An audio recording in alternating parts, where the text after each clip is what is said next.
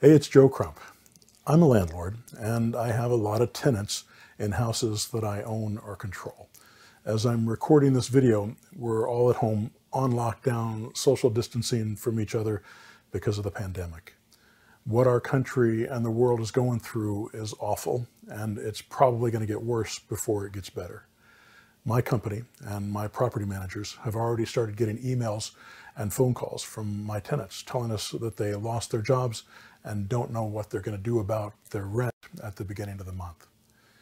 I teach real estate investing, so I've been getting a lot of emails from my landlord students trying to figure out what they should do when their tenants can't pay their rent. Although there are always a few bad apples on both sides of a crisis, both tenants and landlords, 99% of them are not trying to take advantage of the situation. They're frightened, can't sleep, lying awake at night, and just don't know what to do.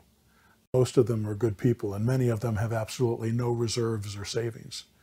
This crisis will bring down both landlords and tenants all across the country.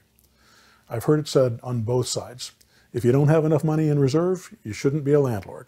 Or if you don't have enough money to ensure you can pay your rent, you should not have signed that lease. And maybe both of those things are true, sort of. But one thing we know for sure everything changes. It's the only thing you can truly count on. No matter how prepared we try to be, no matter how many reserves you have, you can't plan for everything.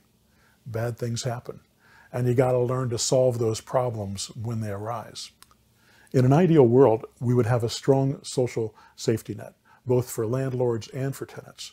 The power of a civilized society is that we can help each other more effectively if we act collectively through compassionate government action. No individual can stand on their own in society. We all stand on the shoulders of those who came before us. We all contribute to society through taxes, state taxes, local taxes, sales taxes, property tax. We all contribute. But there is no reason that those taxes can't promote the common good for all our people. But in order to effectively distribute the resources for the common good, we need to have the political will to do it. We need to build our social structure on the idea of compassion, ethics, and basic human rights. We are only limited as a country by our resources and our productivity. And our resources and our productivity can both be increased with education, with science and technology, and the innovation that those things bring. We have so much more as a country and a world that we need that everyone on this planet could live ha healthy, happy lives. But there's so much waste and misuse of funds and greed. And because of the way our economy is structured and the way we spend our public funds, some people get very wealthy while most people struggle to get by. And all people at certain times in our lives won't be able to get by without help. At one point or another in your life, you've needed the help of someone other than yourself, even if it was only when you were a child. The myth of the rugged individual, the solitary man, the self-made man, these concepts resonate with Americans. They resonate with me, but they're not really true. These ideas have been drilled into our heads since childhood, and we're taught the value of personal responsibility and the need to take care of ourselves. And that's good. I think we should do everything we can pull ourselves up by our own bootstraps and live the lives we dream. But there will come a time when you will need the help of others. It happened to me back in 1991 when my business crashed, and it's happened to everyone I know at some time in their lives. When you were a child, you were fed and clothed and educated by others whom you did not pay. Someone else made your survival possible, and hopefully they made you strong enough to stand on your own for most of your life. When you get old and infirm, you'll need help again. Even if you've managed to stay strong your entire life and no misfortune has befallen you, you'll not be able to escape this fate. So what does all this have to do with being a landlord and a tenant? A lot. As landlords, we have a legal and ethical responsibility to our tenants to give them a healthy, safe environment to live with their families. We also usually have more material wealth than our tenants and often have more options and flexibility because of those resources. And tenants have a responsibility too to fulfill their agreement to pay their rent and keep their homes and apartments clean and habitable. Both landlords and tenants have things at stake, but it's not landlord versus tenant. We have to find a way to cooperate. We must find a way to work together to get through a very difficult time, both physically, with our health, financially, with our income, and emotionally as we try to work things out together. We need to understand what each of us has at risk in this relationship. As a tenant, it's all about having a place to sleep, a place to shelter during this plague, a place to protect our families. It's about not becoming homeless when you lose your job and your income. And because of the pandemic, that possibility has become a real threat to many, many people. I know it's likely waking you up at four in the morning in a cold sweat. I know the difficult conversations you've had with your loved ones at the kitchen table. I know because I've been there before myself when everything crashed for me personally and my business went under, went under back in 1991, a long time ago. But I remember every painful detail and it seems like yesterday to me. Many of you are hopeful that the layoff from your job is only temporary. Many of you suspect or know that your job is not coming back. All of you are uncertain about when and how much money you'll have to cover your bills and pay for food. Right now, you may need some help, and we're all hoping that Congress does more than bail out the big corporations. They need to bail out, bail out the country from the bottom up. This trickle down stuff never seems to make it past the corporate boardroom bank accounts.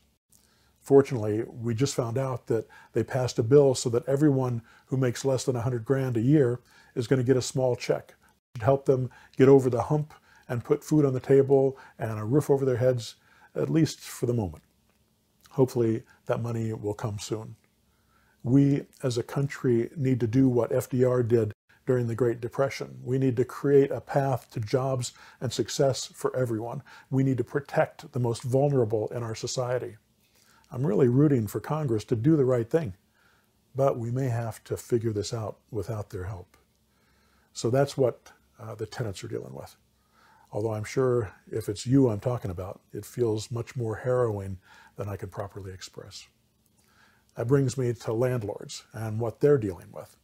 As I mentioned before, I teach real estate investing, so I've seen thousands of investors in every possible situation over the last 20 years. Every investor goes through a process of building their business. In the early years, they tend to, make, to take more risks and have fewer resources than those who've been doing it for a while. All investors have expenses every month on their properties, whether or not they collect rent during the month. Each month, many of them have to pay a mortgage if they didn't buy their property for cash. If they don't pay that mortgage, the bank takes the property back from that investor, and the investor's credit is trashed, and their work and their equity is lost. The investor also pays property taxes each month, and they pay insurance for the property. If they don't pay taxes, the county will take back the property. If they don't pay insurance and something happens, they'll have to pay out of pocket or they'll lose that property and maybe everything else they own, especially if they don't set up their business properly. Ideally, the investor will have enough reserves to get through an extended time without income, but it's not sustainable over time if it lasts too long.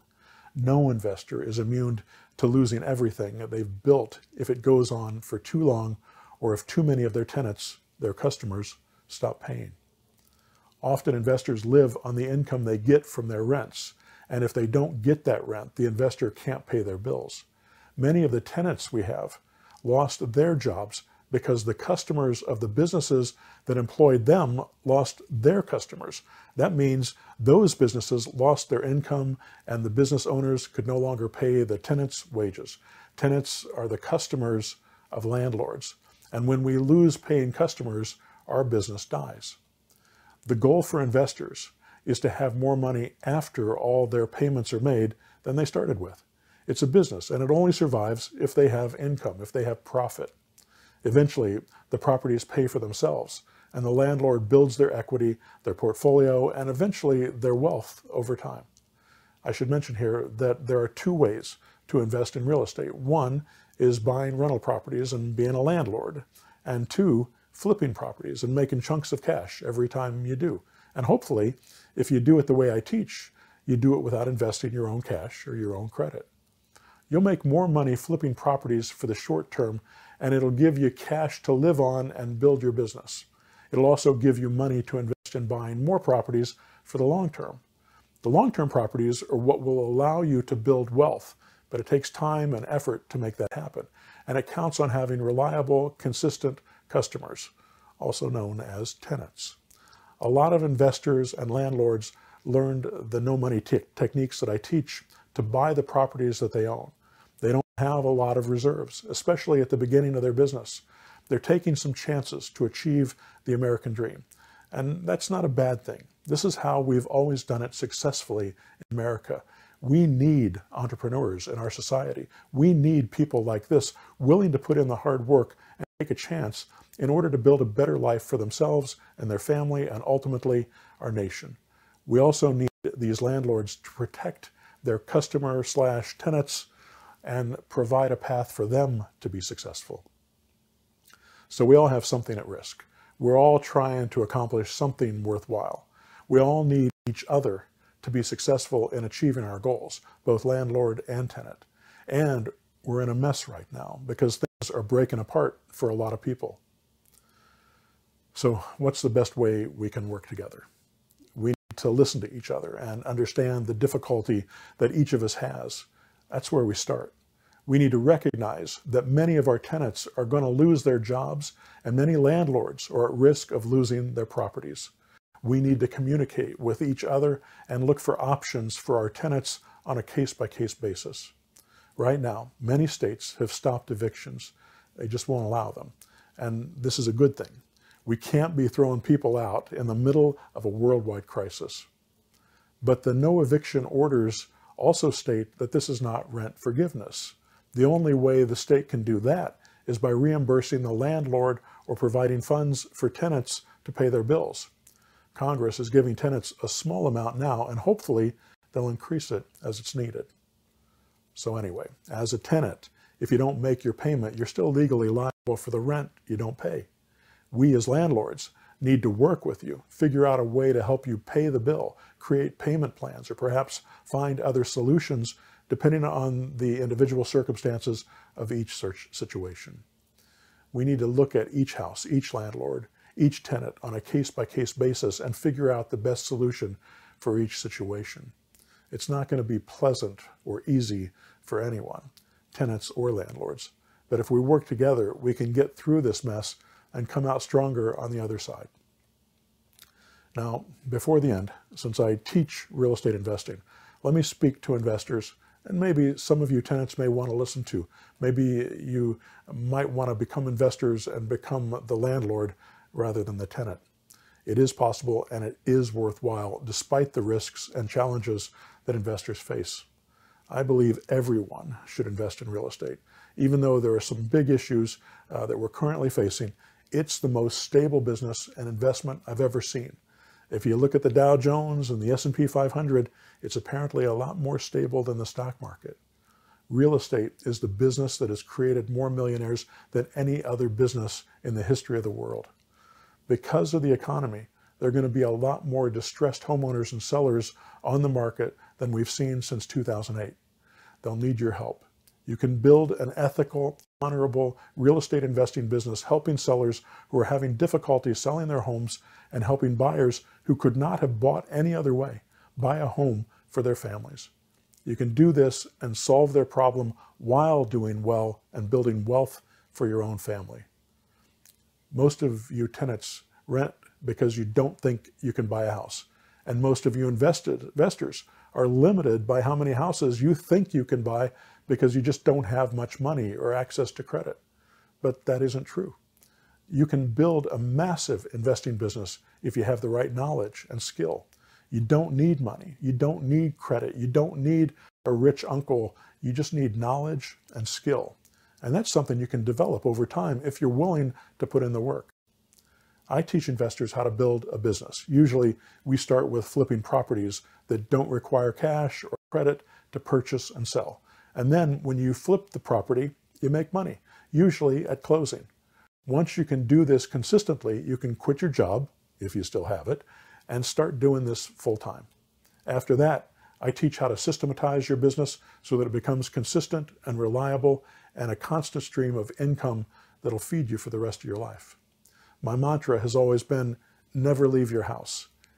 Costs me three hours every time I leave the house to go look at a property or meet with a seller or buyer. You can learn how to do all your business remotely without leaving your home with nothing more than a smartphone and an internet connection. Learning how to do this might come in handy uh, depending on what happens next in this epidemic. After that, you'll learn how to keep properties that you buy and build a long-term term portfolio. We use different financing structures for these purchases that don't require banks or rich investors or money people to implement. All these structures rely on different types of seller financing, and those sellers don't need cash either. They just need a property to sell. You can learn all these techniques from me for free. Just check out my other uh, YouTube videos uh, and subscribe to this channel. I have over 700 free videos and tons of free articles that you can read on my blog at joecrumpblog.com. I also have a six month personal mentor program where I teach investors how to build businesses. It's expensive, about as much as going to a community college for one semester. But it's a great way to get started as an investor without putting everything on the line. You can check it out at zerodowninvesting.com. I also have automation and systemization tools for investors. You can automate 90% of your business with these tools. I call this software the Push Button Auto Marketer. You can find out more about it at pushbuttonautomarketer.com. Well, that's all I've got for now. Remember to be good to each other. Act honorably and ethically and treat each other with respect. We're all partners in this mess, and we need to work together to find solutions that'll work for the long term. I'm Joe Crump. Hang in there, stay healthy, stay safe. Hey, this is Joe Crump. Uh, just an after note uh, this recording was done uh, during the pandemic, or I guess during the beginning of the pandemic. It doesn't ever seem to go away. Uh, and I think it's just as valid today as it was then. And I thought it made sense to make it part of my podcast and release it uh, again. So I hope uh, you take the words to heart. I hope that uh, business has gotten better for you uh, since this all happened. Uh, I can tell you that in my portfolio, 95% of our rents have come in. Uh, we worked, uh, you know, diligently with uh, our tenants and with local authorities that were helping people with their rents, and we were able to make this thing work. And I think that as time goes on, we're going to continue to do that with our tenants. We're going to continue to work with them. Yes, we have to do some evictions sometimes. That's part of being in real estate, and it's not pleasant but you do everything you can and look at uh, each situation individually uh, to make sure that uh, you're doing what's not only uh, right for your business, but what's right ethically uh, in your business. Anyway, uh, that's my two cents on this. Uh, I wish you the best uh, with your uh, properties.